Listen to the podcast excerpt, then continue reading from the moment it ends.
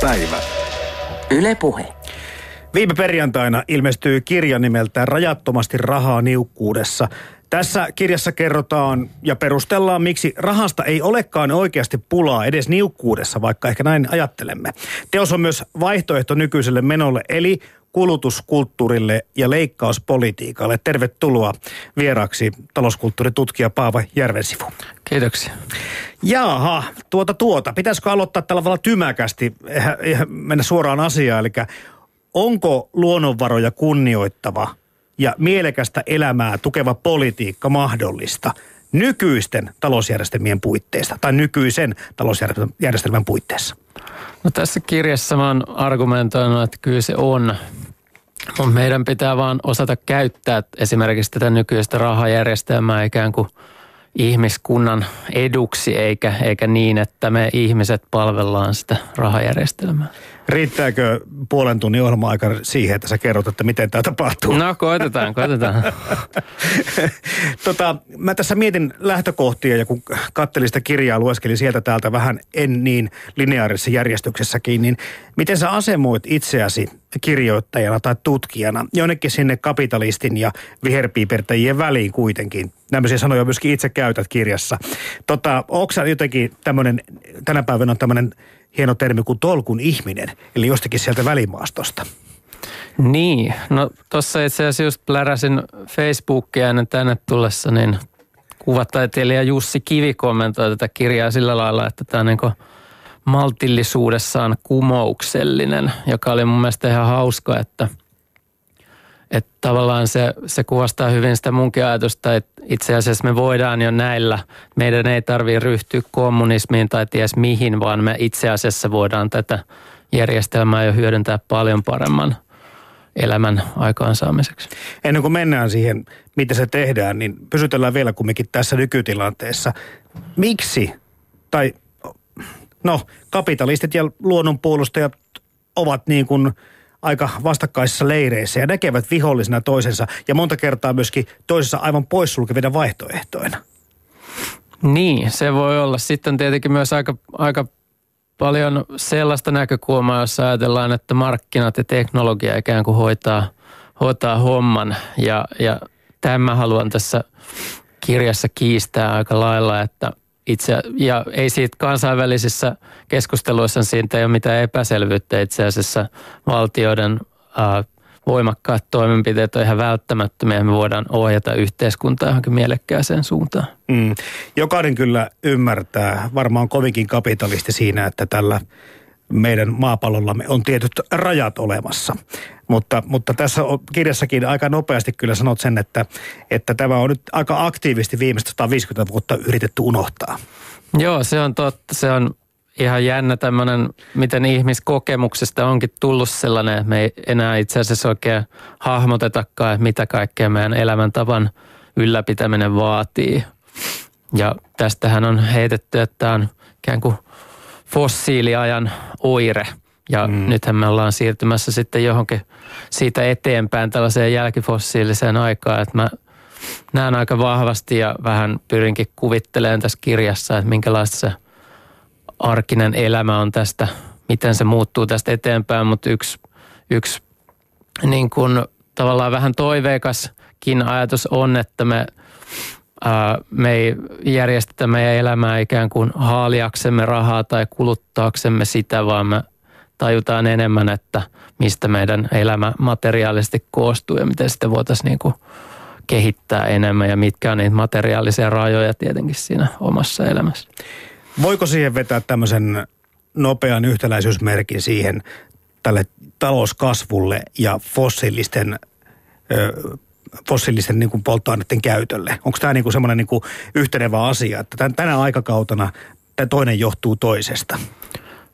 No joo, voidaan sanoa, että ei, ei tämä kasvu ainakaan ole mistään ihmisen pelkästä kekseliäisyydestä olla kiinni, vaan kyllä siellä on ihan käsittämätön energialataus, mikä on – löydetty öljy, kaasu ja kivihiilivarannoista, niin kyllä se on ollut siinä ihan perusedellytys. Mm. Mutta se edelleenkin hämmästyttää, kun tiedämme kaikki tämän, kuten sanottu tuossa alussa jo, maapallon rajallisuuden, että, että näiden vaihtoehtoisten niin kuin energiamuotojen innovointiin, keksimiseen tai hyödyntämiseen, niin jollain tavalla on yllättävän vähän käytetty voimavaroja. Ainakaan niin kuin julkisuudessa ei puhuta tarpeeksi näistä asioista.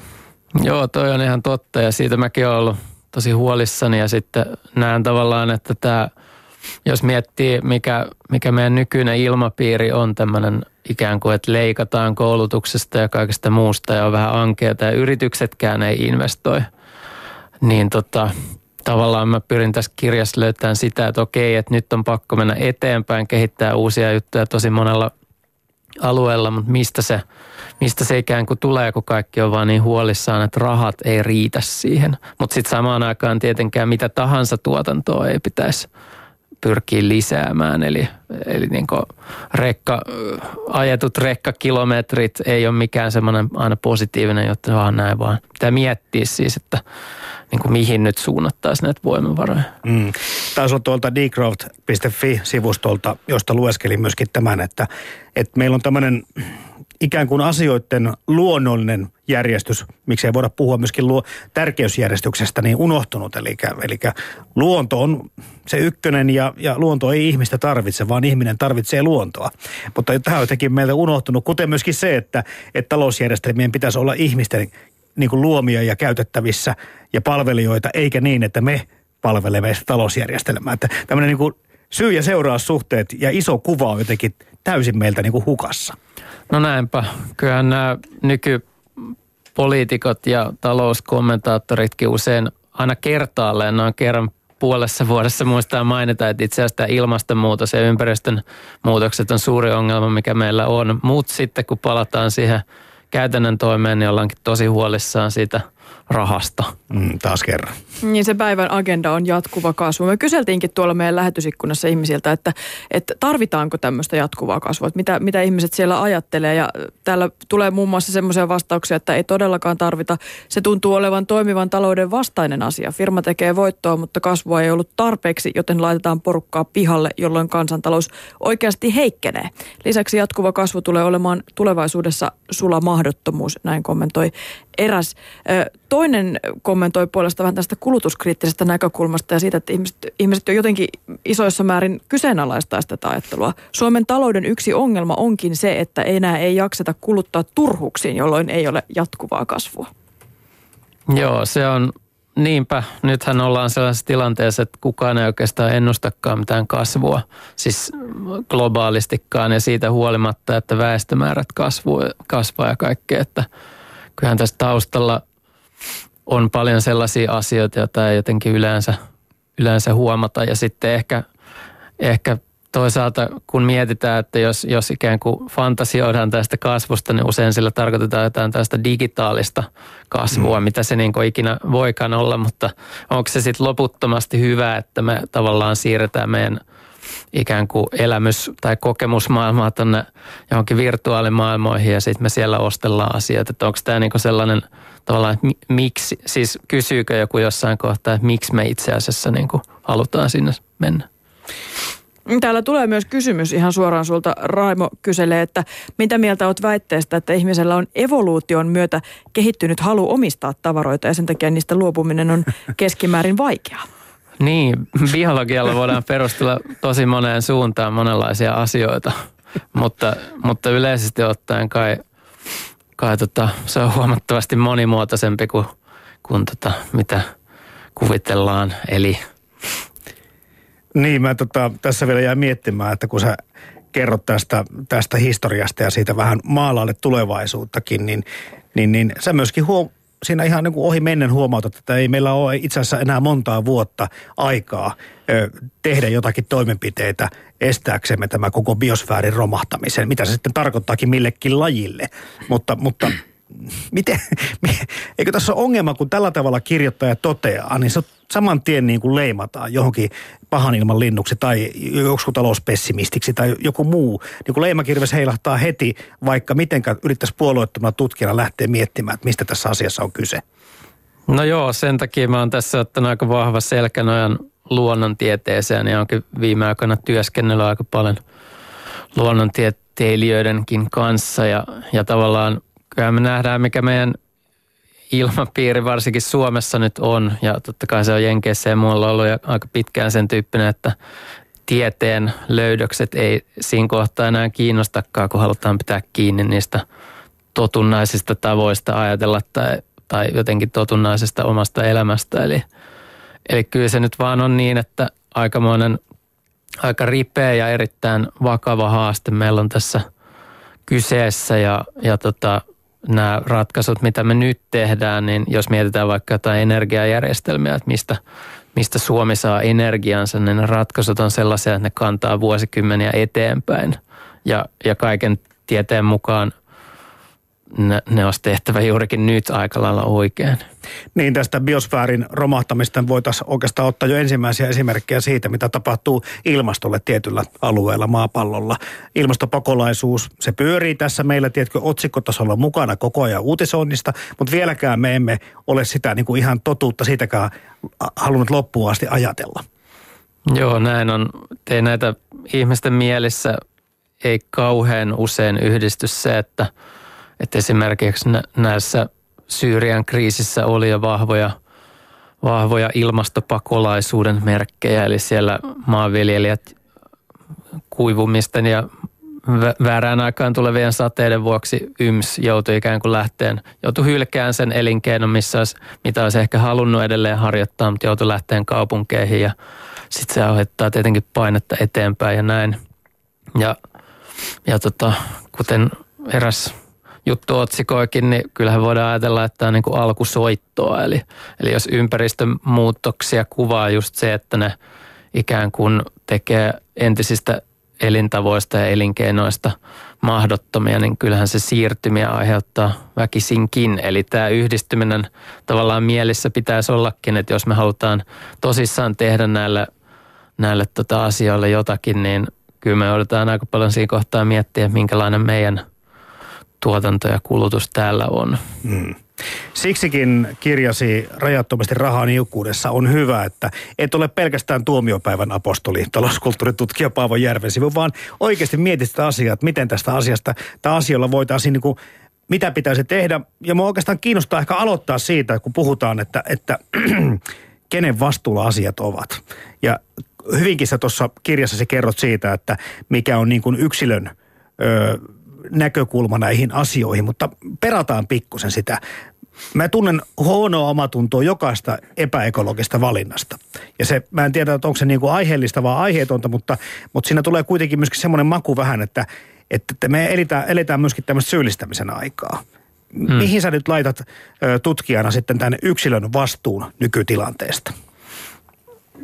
Yksilön vastuu on tietenkin suuri, mutta sitten niin kuin kuluttajana ja työntekijänä ja tavallaan kansalaisena, mutta sitten sitten täytyy samaan aikaan muistaa, että kukaan ei voi näitä yksin ratkaista näitä kysymyksiä. Eli jos me nyt hahmotetaan, että meidän on, että me eletään ikään kuin fossiilitalouden raunioissa, kaikki meidän tavat asua ja liikkua ja, ja ruokailla, niin ne on sidoksissa näihin fossiilisiin polttoaineisiin. Ja tämä pitää niin kuin ikään kuin hylätä ja siirtyä eteenpäin. Niin nämä, nämä tietenkin nämä tota, ää, me ei voida tehdä näitä asioita mitenkään yksin. Eli tällä hetkellä on ikään kuin mahdotonta elää, elää sen, sen tyyppistä elämää, mitä meidän pitäisi elää. Eli se on väistämättä tällainen niin kuin kollektiivinen juttu, mikä me joudutaan tekemään.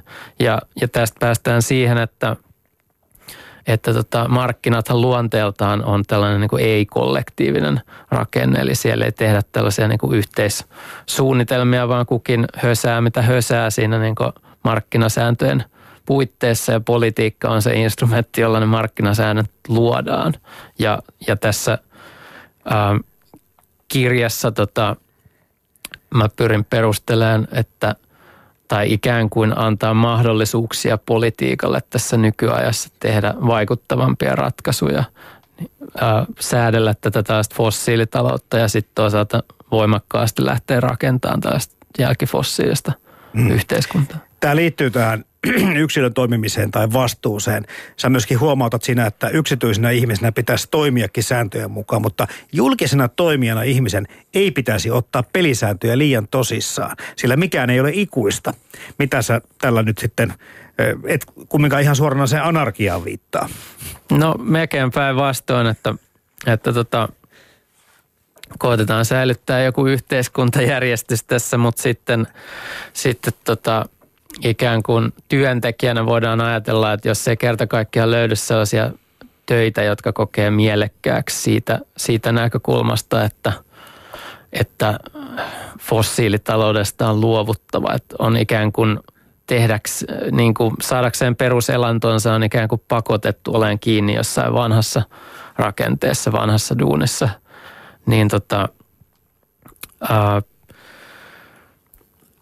ne on sellaisia kysymyksiä, että ne voidaan ratkaista vain kollektiivisesti ja siinä on, siinä on niin kuin politiikan tehtävä, että sitten, sitten tota, ää, se poliittinen voima siis syntyy myöskin siitä, että kun me eletään, tai keskeisesti siis tässä mun kirjassa syntyy siitä, että, että tota, ää, julkinen raha nimenomaan ei ole niukkaa. Eli sehän tulee siitä, että, että valtioilla on omat rahat ja koska ne laskee liikkeelle rahansa, niin niillä ei ole koskaan omasta valuutastaan pulaa. Tai voidaan ajatella nyt, kun ollaan euroalueella, niin kukaan ei varmaan ajattele, että Euroopan keskuspankilta, kun se nyt pumppaa 60 miljardia kuukaudessa rahoitusmarkkinoille, ei se lopu koskaan se raha, näin se vaan on. Mutta se voitaisiin suunnata nyt johonkin järkevään, eli, eli tavallaan esimerkiksi tarjota työpaikkoja tässä niin jälkifossiilisen yhteiskunnan rakennuksessa niin, että ihmiset selkeästi näkis, että ne voi siirtyä johonkin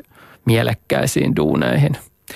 Niin siis meneekö tässä julkisessa rahassa niin kuin iso osa tämän nykyisen järjestelmän ylläpitämiseen itse asiassa, koska kyllähän tässä niin kuin yksilöhän saattaa rahapulasta ja kärsiikin hyvin niin kuin dramaattisesti täällä ympäri maailmaa. Mutta sitten kun sä kerrot tuossa, että, että periaatteessa rahasta ei ole pula, meillä olisi varaa rakentaa jotakin muutakin, mutta, mutta on niin kuin, meitä kuitenkin verrataan, tiedätkö, yksilöä monta kertaa verrataan samalla mm. tavalla siihen, niin kuin, että, että ei, jos ei kotitaloudessa kestä enempää perse ottaa lainaa, niin ei se valtiollakaan ole loputon se homma tämä mm. vertailu ilmeisesti ei kovin järkevää. No vertailu ei ole tosiaan järkevää, että, että yksityinen velka on ongelma, mutta julkinen velka ei ole ongelma. Että sitten voidaan ajatella niinkin, että itse asiassa julkinen velkaantuminen lisää yksityistä varallisuutta. Siinä on niin kuin suora yhteys. Ja silloin voidaan just miettiä, että halutaanko nyt siihen, että opiskelijat, kun nyt on puhe, puhetta ollut paljon tästä opintotuesta, niin halutaanko, että opiskelijat velkaantuu vai halutaanko, että – että tota, ää, Suomen pankilla tai, tai Suomella on velkaa tai euroalueella tai näin, että missä se niin kuin halutaan sen ikään kuin, missä sitä varallisuutta ja toisaalta sen vastaan paria velkaa sitten on. Hmm. Mutta tämä jargoni tästä velan tai velkapeikolla ö, tai velan määrän lisääntymisestä ja pelot siitä kaikesta ja miten meitä, meitä niin kuin tätä poliitikot ja päättäjät täällä pelottelee, niin onko tämä sun mielestä niin kuin järkevää toimintaa? No ei se missään nimessä järkevää, että mä oon pikkuhiljaa luullut, että tuntuu siltä, että aika moni tällä velkapelolla ää, pelotteleva itse asiassa uskoo jo tähän itsekin, mutta sehän, sehän on jonkinlainen myytti, jolla on kyllä helppo oikeuttaa sitä, että jos, jos, jos henkilön ideologia on sen suuntainen, että valtion pitäisi olla melko pieni ja itse asiassa markkinamekanismit on tosi hyviä ja niitä pitäisi syventää yhteiskunnassa, niin tämä rahan niukkuudesta puhuminen erittäin tehokas tapa ollut ikään kuin näiden uudistusten läpiviemiseen. Eli jos me halutaan just jälleen kerran miettiä vaikka tätä ää, opintorahakysymystä tai mitä oppiminen on, niin jos halutaan, että se on nimenomaan tämmöinen investointi oman osaamisensa työmarkkinoille ja halutaan, että se on lainan perusteista ja kaikkea tätä. Tämä on niin kuin markkinalogiikan syventämistä. Niin kyllä tämä niukka raha, sen, sen myytin levittäminen ikään kuin edistää todella hyvin tällaisia pyrkimyksiä. Mutta se on oikeastaan ihan sama, mistä poliitikot puhuvat ääneen nyt puhuttiin äsken vasta ympäristöstä ja sen suojelemusta tai luonnonsuojelusta, niin raha on koko ajan puheessa. Raha on peruste tehdä asioita, raha on ennen kaikkea peruste olla tekemättä asioita. Mm. Eli, eli tämä niinku, rahapuhe on, tää on niinku kaiken yläpuolella. Joo, näin on. Ja, ja tota, ihan keskeistä olisikin huomata, että Uh, jos mietitään, että minkälainen meidän yhteiskunnallinen visio nyt sitten on vaikka Suomessa, niin kyllä ihan täysin puuttuu sellainen realistinen ikään kuin luonnonvaroihin ja tulevaisuuden mahdollisuuksiin. Ne niin kuin vakavasti ottava visio siitä, miten Suomessa eletään vaikka 2035 tai jotakin tällaista, että, että tota, keskitytään niin paljon niihin rahakysymyksiin ja samalla ikään kuin unohdetaan se, että, it, että se niin kuin, sen ei, tai siis että tällä hetkellä rahaohjaus on niin ikään kuin vinossa. Voidaan ajatella, että väärät asiat on halpoja ja vääristä asioista palkitaan. Niin jos me keskitytään vaan rahaan, niin se ei vaan kerta kaikkiaan ei päästä siihen maailmaan, missä, missä me voidaan elää tai tulevaisuudessa mm. vielä edelleenkin, eikä vaan kerta kaikkiaan saa sellaisia prosesseja aikaan, mitkä nyt on ihan välttämättömiä.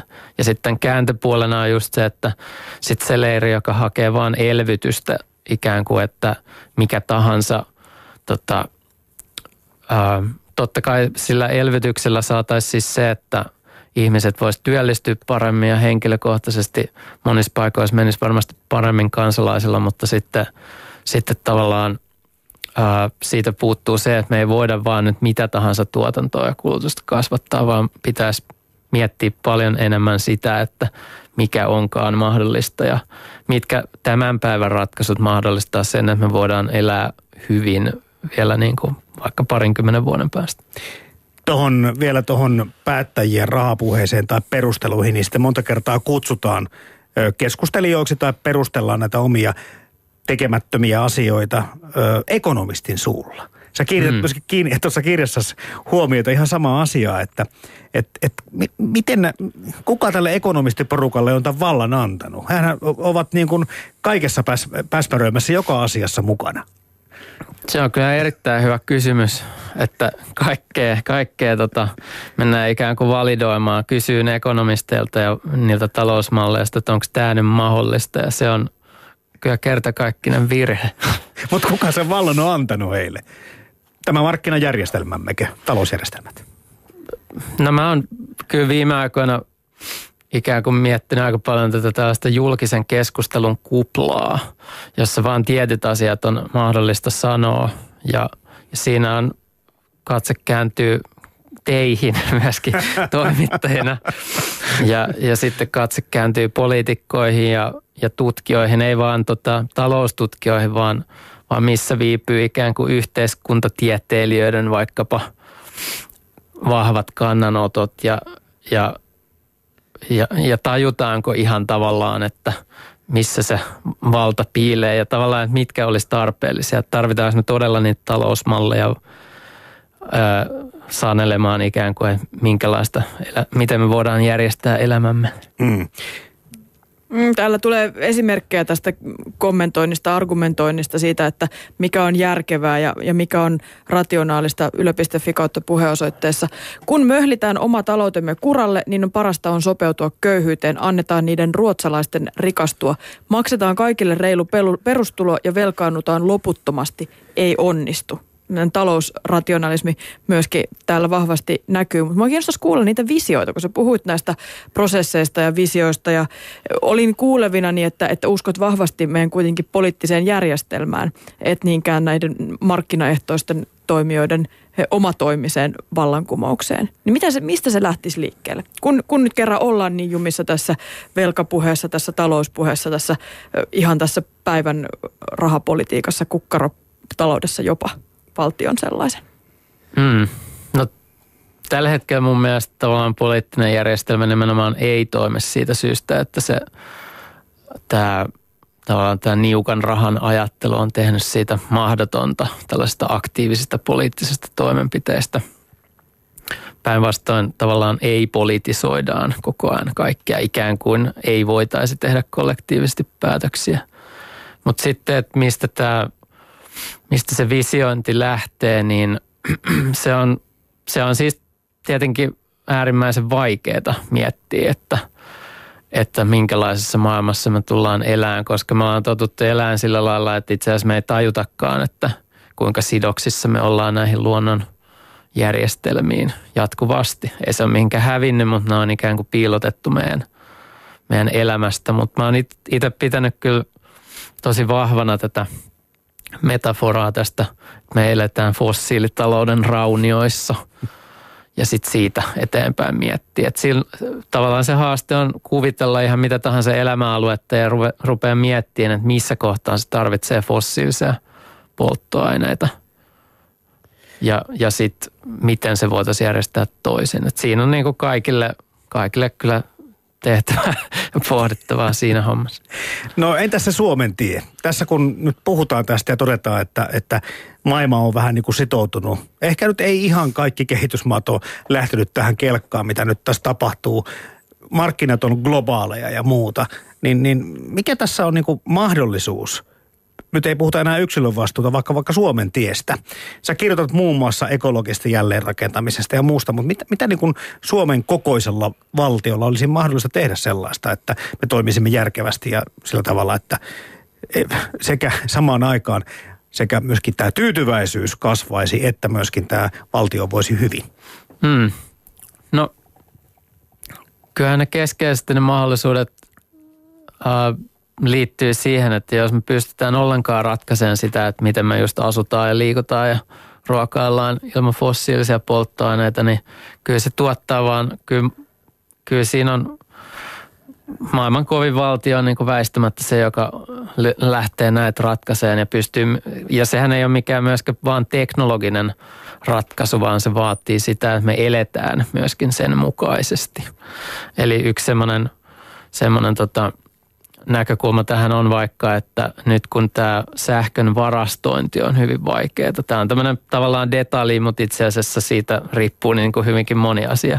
Ja sitten sitä, sen niin kuin teknologian kehittäminen on ollut tosi vaikeaa ja sitten jos me ajatellaan, että me saadaan tuulesta ja auringosta ja biomassasta ja tällä lailla meidän energia, niin silloin me itse asiassa voi olla, että meidän tota, niin kuin kuluttamisen pitäisi mukailla vähän enemmän näitä niin kuin luonnon syklejä. Eli, eli meille tulisi sellainen ajatus, että sähkösauna pistetään päälle, kun tuulee tai paistaa tai tällä lailla. Mm. Niin tämmöisestä yksi elämä ajattelusta pitäisi ehkä niin kuin vähän lähteä luopumaan ja, ja meillähän on vähän tapana sillä tavalla ehkä jolla tavalla ulkoistaa ne semmoiset niin tietynlaiset asiat, että mitkä on niin kuin hedelmiä, jotka tuodaan kaukaa, että jos haluaa niin kuin niitä ympäri vuoden syödä, kuten tässä mm. vähän niin kuin viittaa, eli tämmöisiä asioihin. Eli jotenkin tämä maailman niin kuin meno ja tämmöinen kaiken niin kuin kierron ja luonnollisten asioiden huomioiminen. Aivan. Tämä, tämä niin kuin nousee tässä niin kuin koko ajan pintaan kaikessa. Me olemme kerta kaikkiaan menettäneet siis kosketuksemme johonkin. Mm, näin on. Ja sitten ne minkä takia on tosi vaikea antaa se universaaleja kaikkea päteviä ratkaisuja myöskin on just se paikallisuus, että kun me kiinnitetään yhä vahvemmin johonkin paikkaan. Täällä meillä on mettää, mutta, mm-hmm. mutta sitten aurinko ei paista ihan niin paljon kuin jossakin muualla, mutta itse asiassa paljon enemmän siis saadaan aurinkovoimaa kuin yleensä ajatellaan, että Etelä-Saksan tyyppistä aurinkoa tälläkin ja niin edelleen. Mutta näetkö jotain positiivisia signaaleja siitä, että oltaisiin menossa kohti jotain parempaa, jotain ehkä järkevämpää? Onko jotain esimerkkejä? No kyllä mä näen tietenkin paljonkin, että, että tota, um, no ihan pieniä juttuja voi olla vaikka sellaisia näissä niin kuin uusi, uusi tämmöinen ravintolakulttuuri, joka, joka tota, inspiroituu niin kuin lähellä tehdyistä ja, ja ne raaka-aineketjut selitetään tosi tai selvitetään tosi tarkkaan ja huolehditaan siitä koko paketista ja nimenomaan siitä, että ihmiset myöskin ymmärtää, mistä asiat tulee heidän lautaselle ja kaikkea tällaista. Mutta sitten semmoinen niin kuin, tavallaan tota, no mä oon siitä miettinyt viime aikoina aika paljon, että, että tota, tai kuulen ympärilläni tosi paljon sitä, että ihmiset pitää aika mielettömänä omia työpaikkojaan ja kaikkea tällaista, että, että ihmisellä on ihan selkeä halu nyt tehdä jotain sellaista niin kuin merkitsevää ja niin kuin, että ei, ei enempää shittiä tähän maailmaan tyyppistä juttua, vaan päästään, päästään johonkin niin kuin sellaisiin, jotka niin kuin tuntuu jollain tavalla oikealta, niin, niin tällä hetkellähän tämä aiheuttaa sellaista niin kuin – tyytymättömyyttä ja suorastaan mielenterveysongelmia ja kaikkea tällaista, kun se ei oikein pääse purkautumaan, mutta kyllähän siinä vaiheessa, jos lähettäisiin oikeasti ikään kuin avattaisiin se pato, että päästettäisiin kaikki miettimään näitä ratkaisuja ja työskentelemään sen eteen, niin kyllähän se nyt niin kuin, että tämä tyytymättömyys kumpuaa hyvin pitkälti siitä näköalattomuudesta ja just siitä, että on, on toisaalta sellaisia niin kuin mielettömiä katastrofeja, katastrofiuhkakuvia olemassa, mutta samaan aikaan nähdään, että ää, mediassa ja poliitikot ei puhu niistä ollenkaan tai ei, ne niin kuin, ei, ei edes yritetä kehitellä mitään ratkaisuja siihen suuntaan, niin sehän tuottaa just semmoista, että mitäs tässä nyt sitten? Jos niin, niitä näköaloja haluaa availla vähän sen, niin, niin olisi kiva kuulla myös siitä, että miten, niin kuin, onko sulla jotain näköaloja Suomen suhteen esimerkiksi, että mitä kohti me voitaisiin mennä, onko jotain konkreettisia ehdotuksia? Hmm. No se on ihan hyvä kysymys.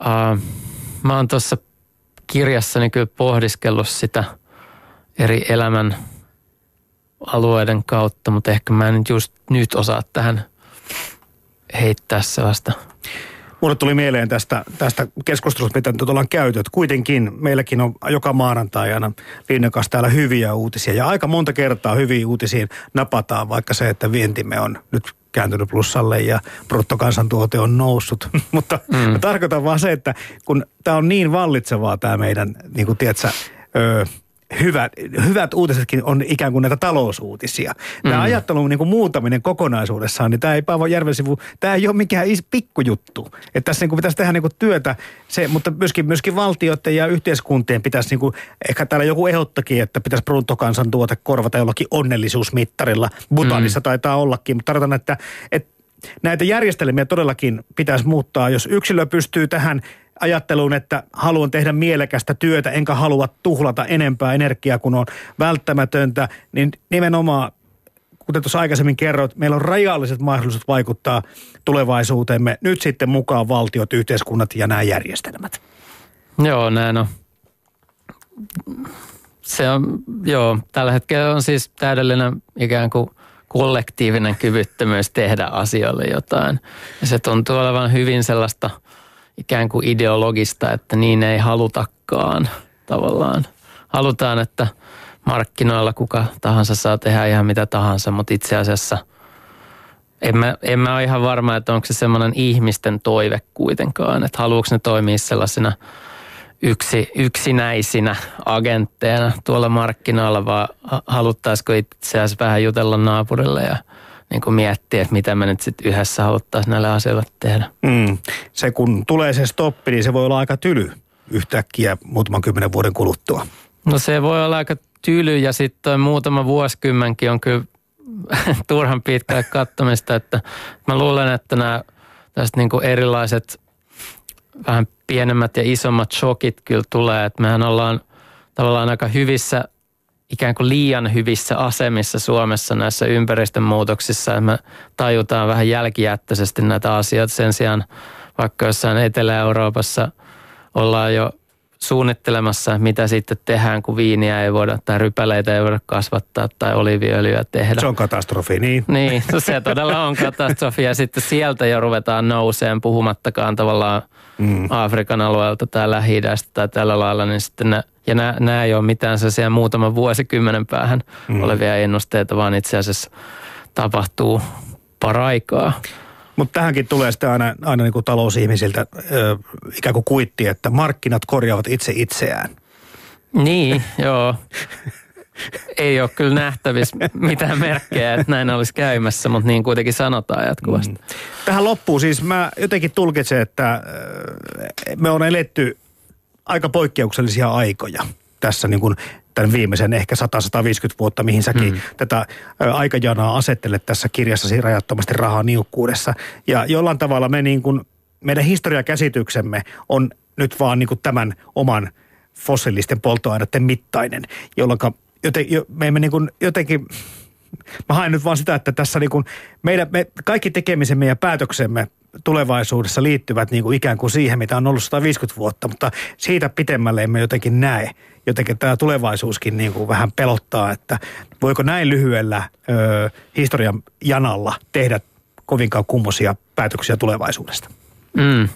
No ei oikein, mutta sitten mä aika paljon miettinyt sitä, että itse asiassa tota, Suomehan on kehittynyt tosi nopeasti näihin tai tavallaan päässyt kelkkaan tosi myöhään tähän. Ja itse asiassa voi olla, että mun vanhemmat ja isovanhemmat vielä, niin saattaa hyvinkin muistella niitä aikoja, jolloin tota, ei ollut mitään epäselvyyttä siitä, että, että tota, mistä asiat jotenkin tulee tai minkälaisia vaikutuksia niillä on. Tai että ihan mikä tahansa ei ole mahdollista, että ihmisen ei ole hyvä vaan niin kuin säätää loputtomasti ihan mitä tahansa. Mutta se, mut sekin on pitkälti unohdettu, että kyllähän tämä mielettömät rivistöt supermarketissa on vähän hämärtänyt monelta sitä, että on itse asiassa fiilistellään tosi paljon, että on, on saatu just kaikkea saataville, mutta, mutta ehkä sit, ehkä se, että se tavallaan ne, kuitenkaan ne muistot ei ole niin kaukaisia varsinkaan Suomessa, että en mä usko, että se on mikään niin mahdoton